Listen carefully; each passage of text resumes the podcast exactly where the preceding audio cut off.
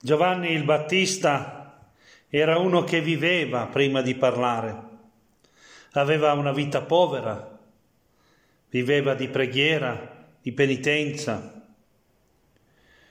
voleva protestare contro la società corrotta del suo tempo, contro chi aveva Dio sulla bocca ma non era capace di solidarietà.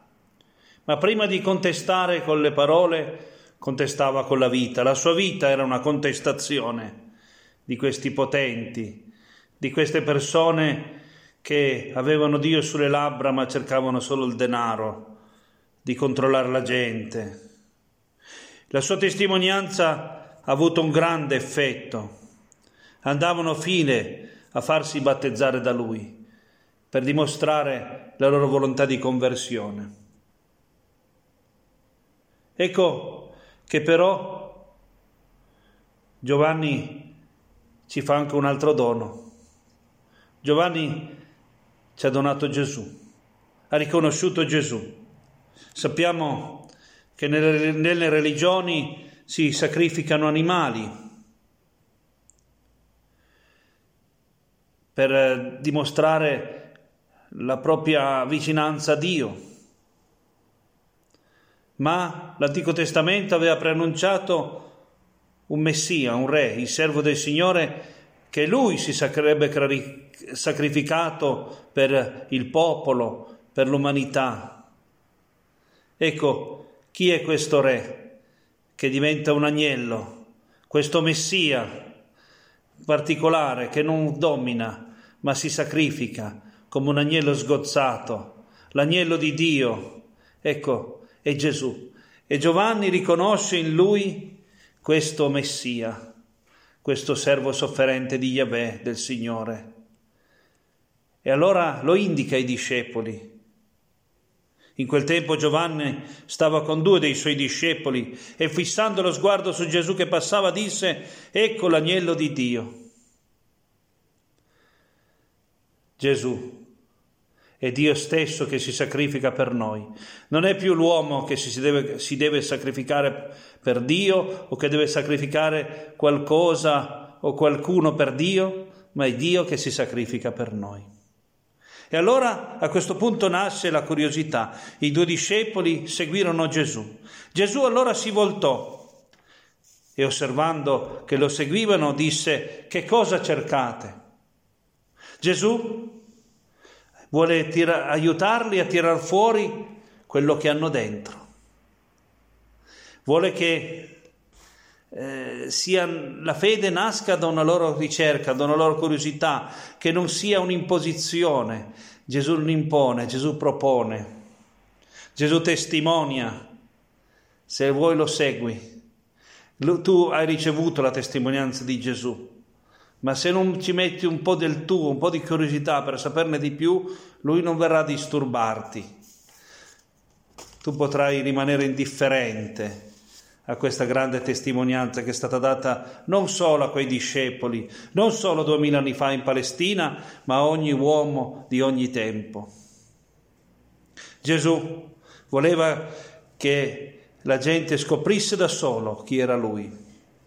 Dicono che a un certo punto il re del Portogallo ha dovuto andare via perché era eh, pericoloso rimanere nella sua capitale e andò in un paese di montagna.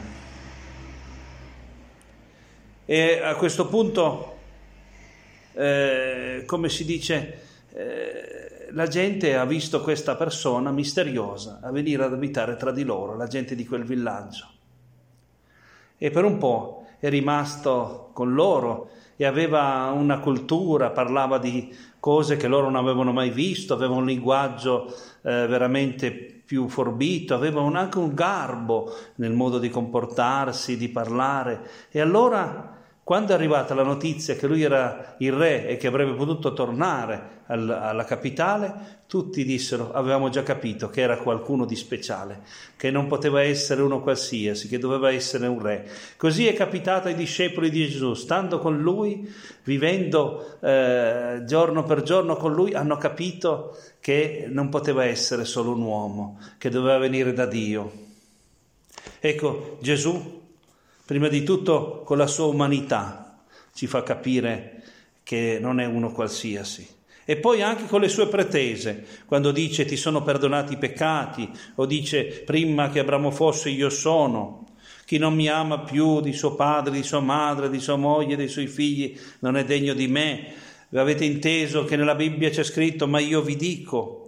Ecco, tante volte Gesù fa capire la sua identità divina, che lui è Dio. Ecco, Certo non l'ha detto esplicitamente, l'ha fatto capire tra le righe, chi poteva capire capiva, e infatti l'hanno ucciso per questo.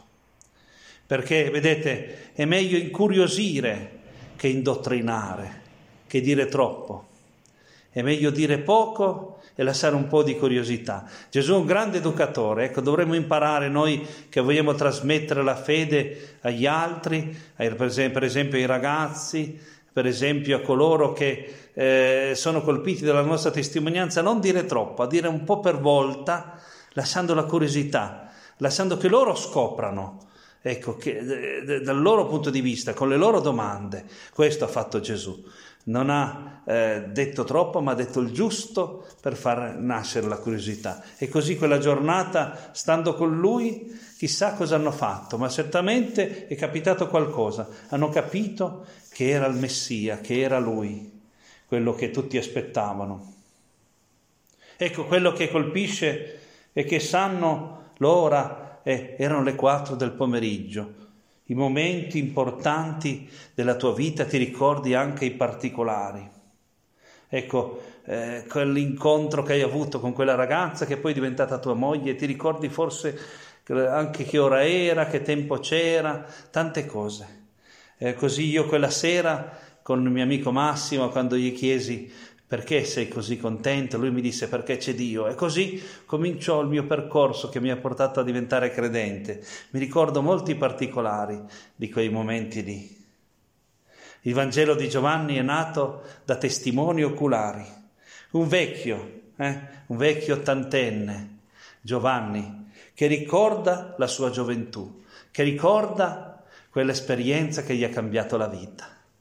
Ecco, il cristianesimo è un avvenimento, il cristianesimo è un'esperienza. Ancora oggi puoi incontrare Gesù attraverso delle persone che sono state cambiate da Gesù. Ognuno di noi, ecco, riceve una chiamata, proprio come Pietro, che era ormai un uomo maturo, aveva due barche, era sposato con la sua cera ecco, in casa oppure eh, veramente nel paese vicino. Ecco, Pietro cosa poteva più volere dalla vita? Ormai sapeva benissimo chi era, cosa voleva, eppure, eppure Gesù gli cambia il nome. Tu sei Simone, d'ora in poi sarai Chefa, sarai Pietro. Ecco, Gesù ti può chiamare, ti può chiamare a qualsiasi età. E quando ti chiama ti cambia il nome, cioè ti fa capire chi sei. Tu non capisci chi sei finché non ricevi la chiamata da Gesù. E tutti abbiamo ricevuto una chiamata da Gesù. Ci sono le grandi chiamate. Ecco, eh, ad esempio io sono stato chiamato a essere sacerdote, ma prima di tutto sono stato chiamato a essere credente. Ecco, forse anche quello che tu fai come animatore, come catechista, quell'impegno che svolgi in parrocchia è una chiamata di Dio. Dio ti ha chiamato attraverso delle persone. Ecco, eh, a volte eh, sono stati i ragazzi eh, che veramente ti hanno chiesto di, di essere seguiti, di ricevere un impegno. A volte è stato chi ti ha chiesto, dai, dammi una mano, ti ha dato fiducia e tu, e tu sei cambiato. Ecco, anche l'esperienza che facciamo di servizio per i poveri, di impegno per l'evangelizzazione, Ecco, nella, nell'esperienza parrocchiale, nell'esperienza dell'oratorio, è un'esperienza di chiamata di Dio. Ma poi scopri che tutto è chiamata, è chiamata di Dio il modo con cui vivo il mio lavoro, è chiamata di Dio eh, la mia famiglia, tutto. Che bello sapere che io ho un'identità speciale, io ho, eh, sono eh, qualcuno che, in cui Gesù eh, conta e che Gesù punta su di me. Gesù mi dà un nome nuovo. Gesù ha bisogno di me. Non importa se io penso ormai di non poter dare più nulla, come poteva dire Simon Pietro. Ecco, Gesù può aprire una fase nuova della tua vita a ogni età.